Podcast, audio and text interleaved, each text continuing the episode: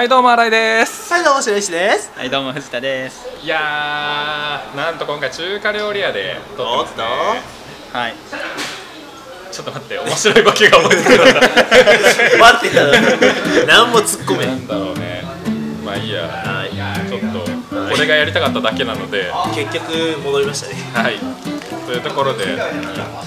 今回もお便り読みます。はい。はい、ちょっとね、めちゃくちゃ真面目なお便りが届いてるので、2個。話せればなっていう、まあ、ちょっと今回から聞く方もいらっしゃると思うので、えっと私たちコンフロントワールドっていう NPO の、えっと、メンバーをしております、新井白石、藤田でお送りしております。でコンフロントワールドはアフリカに貯水タンクとかトイレとかを作ったりして、まあ、簡単に言うとそういう支援を行っている団体になります。でそんな私たちにお問い合わせがなんと届いております。ありがとうございます。ありがとうございます。ありがとうございますで1つ目 NPO などの支援団体に興味を持ったきっかけは何ですか？ちなみに私の夢は国境なき医師団に入って活動することです。というところです。わさどうですか？すごい。まあ、きっかけとあとその国境なき医師団に入りたいっていう方へのアドバイスというかコメント。アドバイスとハードル高いですね。でも興味を持ったきっかけはそんな高尚な理由みたいなのは本当になくてですね。僕大学2年の時に NPO じゃなくて学生団体の方でフィリピンのボランティアサークルに入ったんですよ大学の。でその団体にそもそも入ろうと思ったきっかけが、まあ、僕当時付き合ってた彼女が海外ボランティア一緒にやろうよってなんかこう誘ってくれたのがきっかけでそこからあの視点が海外に向くようになったっていう。本当にただそれだけです。よねいや大事。いや本当に。いいね。その女性が男性をさなんかかボランティアやろうぜ。ちょ笑っちゃった。なんで笑っちゃったんですか？えでも本当さじゃあさ有村架純がさみんなをさ海外ボランティアやろうぜっていうふうに言ったらさみんなやるじゃん。えそういうことじゃなくない？そういうことじゃなくない？違うよ。あそっか。一緒に新しいこと始めようよっていう。あそういう感じね。そういうあの別にその女性が可愛いから口説かれたとかじゃないから。ね付き合ってた彼女だししかも。こんな感じのゆるい NPO です。はい。確かに彼女がね。そうね。そうそうそう。じゃあきっかけはまあそういうそんな感じで学生団体に誘われてっていうところで。でそこからやり始めたらのめり込んじゃって今でも NPO で活動してるって感じです。ねなるほど。なんかこのまあ私の夢は国境なき医師団に入って活動することですっていう方がまあいるんですけれど、まあ、その方に学生なのかな？学生なんですかね。社会人なのかちょっとわからないですけど、まあ、が一応学生っていう体でちょっとなんかアアドバイスとかありますか？こうやって NPO でやっている人からできる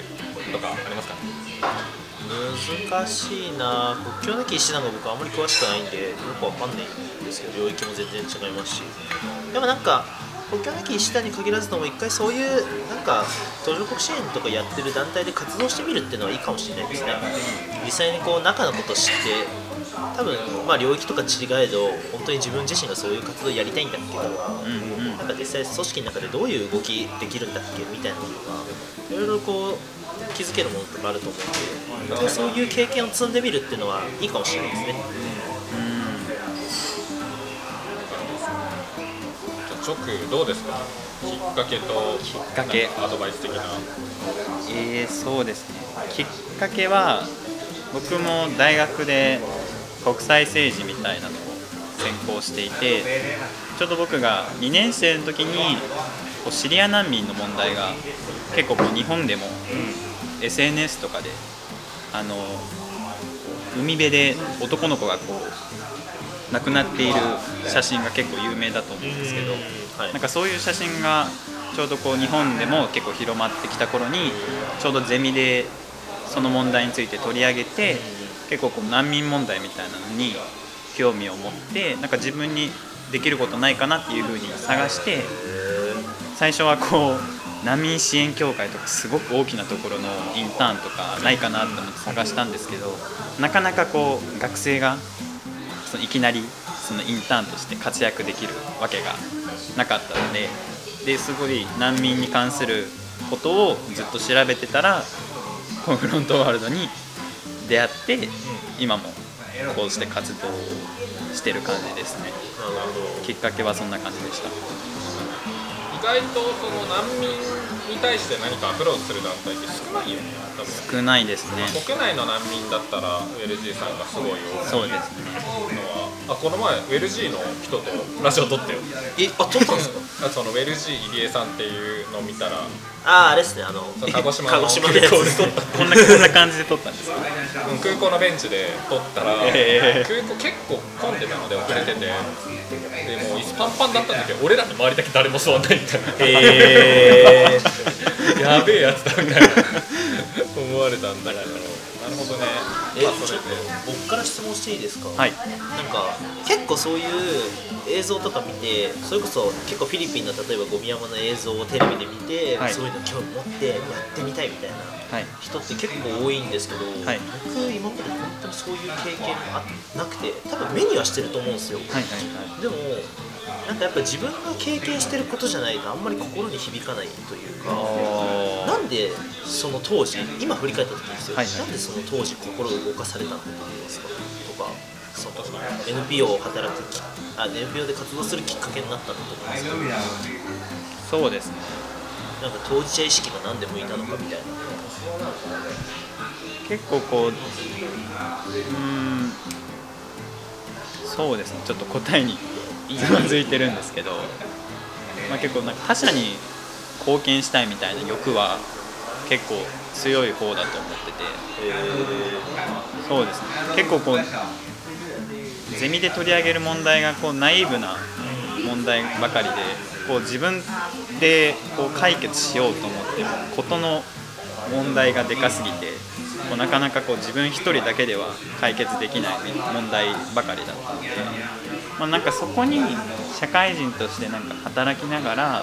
こう自分ができることみたいなのを探すっていう上でも結構そういう難民問題だったりとか、まあ、あとはそうですね LGBT の問題だったりとかなんかそういう社会問題みたのみたいなのには結構関心は持つようになってました。えでもなんか俺とかも LGBT の問題とかってさなんか興味あんの、はい。で俺興味あんのはアメリカ行った時に一番仲良かったのがまあレズビアンの人だったからっていうのなんだけど、でもじゃあ実際その活動をしようっていうところまでいかなかったりとかん。自分の中でなんとなく優先順位下げちゃったりとかはいするんだけど、ななんそうそそこまでななんだろう。実際その入って活動するってめちゃくちゃハードル高いと思うんだよ。はい。そうですね。そこになんか抵抗とかハードル高くなかったの？結構こうもう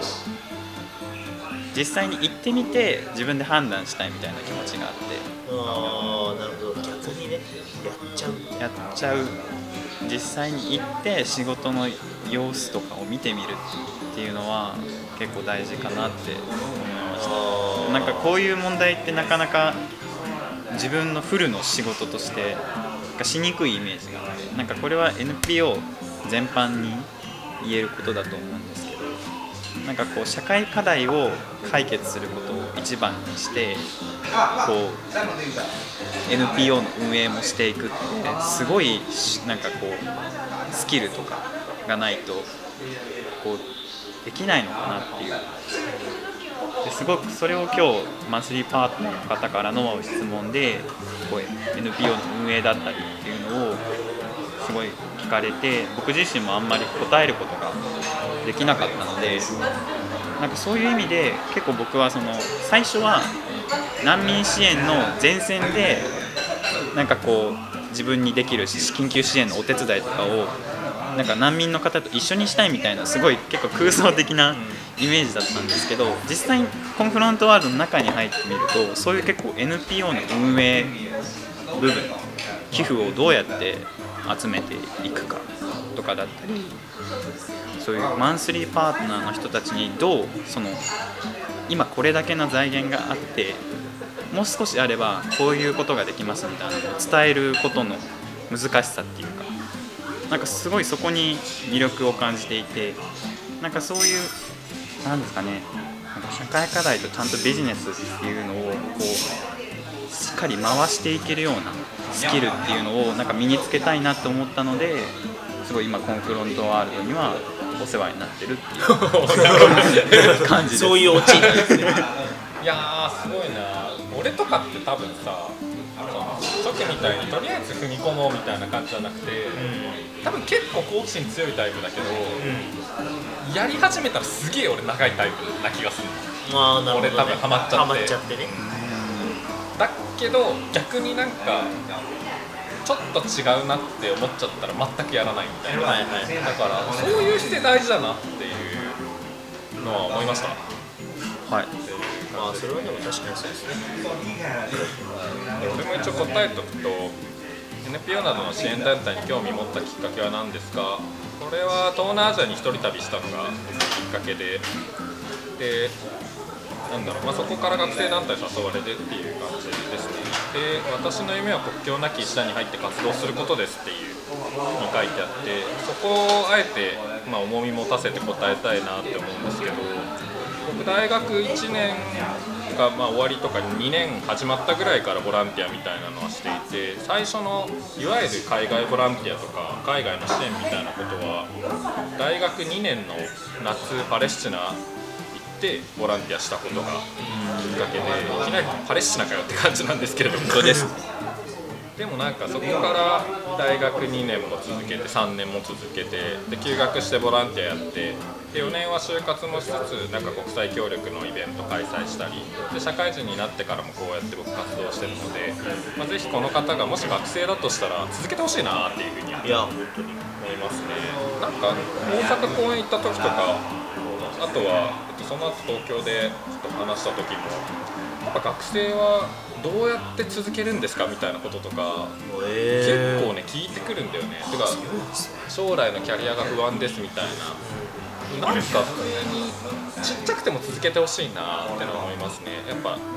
国境なき医師団って俺もよく分かってないけどじゃあ入りたいって入れるわけないじゃん。多分。多分そう医師団って言ってるぐらいだから看護師なり医師になるみたいなことででもしかしたらそこでの経験が必要だと思うんですけど、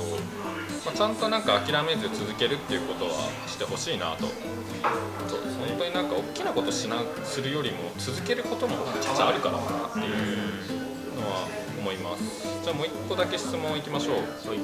これ長いよね。長いですね。インドのり路上に暮らす貧しい家族がいた。1人は母親でもう1人はその娘2人で暮らしている。インドは湿気もあり気温も高いため不衛生な路上で暮らしていると頭にシラミが湧く。お風呂に入るお金もないみたいだ。どうも彼らは毎日夕方涼しくなってきてから好きな人はできたのかい。男の男ってのはみんなだらしないんだよ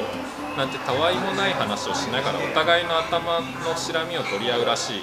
そんな2人に出くわした NPO 職員のあなたは彼らに対して何をしなしますかかっこ何もしなくてもいい。という質問をしました。まあなんかインドでのストリートチルドレンというかストリートファミリーがしらみ取り合ってます。でそれを見てしまった。何をしますか？すごい難しい深い質問が来ましたね。深いですね。なんだよこのお好み焼きの具なんか乗せるのが何がいいですかとか。iPhone か Android 派からのこの質問だからね。小説チックですよ小説チックですね。どうですか？マストどう僕なんか全然インドでもないし白身も全然関係ないんですけどフィリピンにやっぱ活動しに行ってたので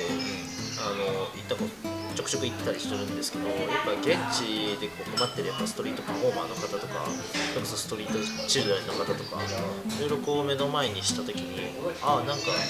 や手助けしたいなと思っても結局何もできないし何もしないんですよね、やっぱ多分それと一緒かなと思って多分わかんないですけど。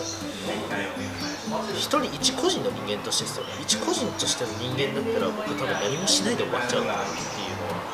はありそう。まあその状況にもよると思うんですけど。NPO 職員のあなたはああそうかそうか。いや職員の方。なんだろうね。別になんか NPO 職員じゃなくてもじゃあ青年海外協力隊で派遣されました、目の前でなんだろうまあシラミを取っている。でシラミも多分こんな苦しんでるって感じじゃなくてただ見てるともしかしたら日本日本に住んでる人からするともしかしたら支援必要なのかなっていう感じの人に出くわしてる NPO 職員とか協力隊だったら何するっていう2つかなと思ってやっぱシンプルに頭洗える環境をまず提供してあげるう。ん。なんかそれが別に単発でもいいから。一旦なんかそういううん。処置が処置というか何かしらのアクションを起こすっていうともちろんなんかちゃんと中長期的になんでそういう状況になってんだっけみたいな課題じゃないですけどボトルネックというか。なんかそういうのをこう調べてできることを模索するっていう2つかなってなるほど。いう感じですか？ね。チョコはどうですか？これ難しいですね。え僕はなんかもうなんか一緒にそばにいるとかなんか話聞くぐらいしかできないんじゃないかなってちょっと個人的には思ってます。僕も1年生の時にフィリピンにちょっとスタディーツアーみたいな感じでそのゴミ山の近くに住んでる方にの家庭にちょっとインタビューするみたいなことがあって、まあ、そこのちょうど僕と同い年ぐらいの子がいてなんかその子とこう将来についてなんか話し合う機会があって、まあ、こう拙い英語で伝えてたんですけどなんか僕がなんかこう大学卒業した後はなんかそういう社会に入ってこういうことしたいんだみたいなことを言ったら結構その子が、えーなんか羨ましいわみたいな。けど俺もう大学とか高校も行ってないからなんか分からんみたいな感じでちょっと拗ねたじゃないんですけどちょっとこう気持ちが沈んじゃってその子が。あなんかこう僕がなんだろう善意でその子のなんつったらいいかな。自分が善意って思って話してたことが実はその子にとっては全然こう夢のような話というかなんかこう住むまず環境が全然違うのでなんかそこはまずこうそれを埋め合わせとしてなんかその人たちの暮らしぶりを観察したりとかなんか最初そういうところから始めないといきなりなんか始めちゃうとすごくその人たちに迷惑なのかなってちょっと思いました。なるほど。面白い。2人とも違うね。違いますね。違いましたね。さあ僕は課題的な答えで言うといやー難しいけど何もしないかなって思っててなんだろう別にしらみ取り合うことって悪いことですかっていうのがまず一つあって、まあ、悪いことだとまず思うんだったら別だけど思わないんだよなっていう。逆のなんか俺らが例えば毎日髪洗いましょうって言ったとしてじゃあ逆にこの人たちに俺毎日髪洗ってんだけどまあ基本みんなそうだと思うけど毎日髪洗うんじゃねえみたいなそれはダメだっていうふうに言われたらいやでもなみたいな。で髪洗うのもそっちの方がなんだろう環境にも体にも悪いしって言われても多分納得できないからだとしたら何もしないのかなっていうのは思いますっていう感じですかね。なんかなんだろうな。もしそのシラミとかそういう衛生環境とかなんだろうそのシラミがあることによって何か体に影響があってそれを解決するっていう感じのシチュエーション。それを解決するための活動だったらまた別かもしれないんですけど多分この感じだとたまたまなんかあってっていう感じだったからじゃあ別になんか俺は多分そのなんかしなきゃっていうよりもあこんなことするんだ面白っていうふうに確かに。多分ね感心して終わっちゃうっていう。こういう生活なんだねっていう感じ。そうなんかいや頭にしらみつけたくないしついてほしくないけどでもなんか自分がそうだったらどうなんだろうなみたいな。めっちゃしらみとんの練習してめっちゃスピーディーにとんのかなみたいな こととか考えちゃうかなっていう。へえ面白い。なるほど。そこに発想いかなかったですね。なんかそう。前提として悪いと思ってたから。いやどうなんだろう。でもこれが例えばなんだろう毎日日本でタッチションしてますとかだったらまたちょっと変わると思うけど、この見た感じだとそういう何もしないっていう答えかなっていう。なるほどまあ確かにねいいね。ちょっとこういうこれは面白い。こういう質問をぜひ募集してるのでちょっと長すぎるんですけど、まあ、なんか NPO の職員あなたは NPO の職員です。こういうシチュエーションだったらどうしますかみたいなのをぜひ募集してます。そうですねいう感じですね、まあ、あとは絶対なんか正解ってないと思うから何かを変えようとするのも何なんだろう何か得るってこと何か失うことな気がするしで何も得ないことはなんだろうそれで得られたこともあると思うしだからなんかまあ正解はないと思います。はい。こんな感じですかね。ちょっと長くなっちゃったね。ファースト終電大丈夫？まあ大丈夫です。じゃあ今回もこの辺で終わります。ありがとうございました。ありがとうございました。ありがとうございました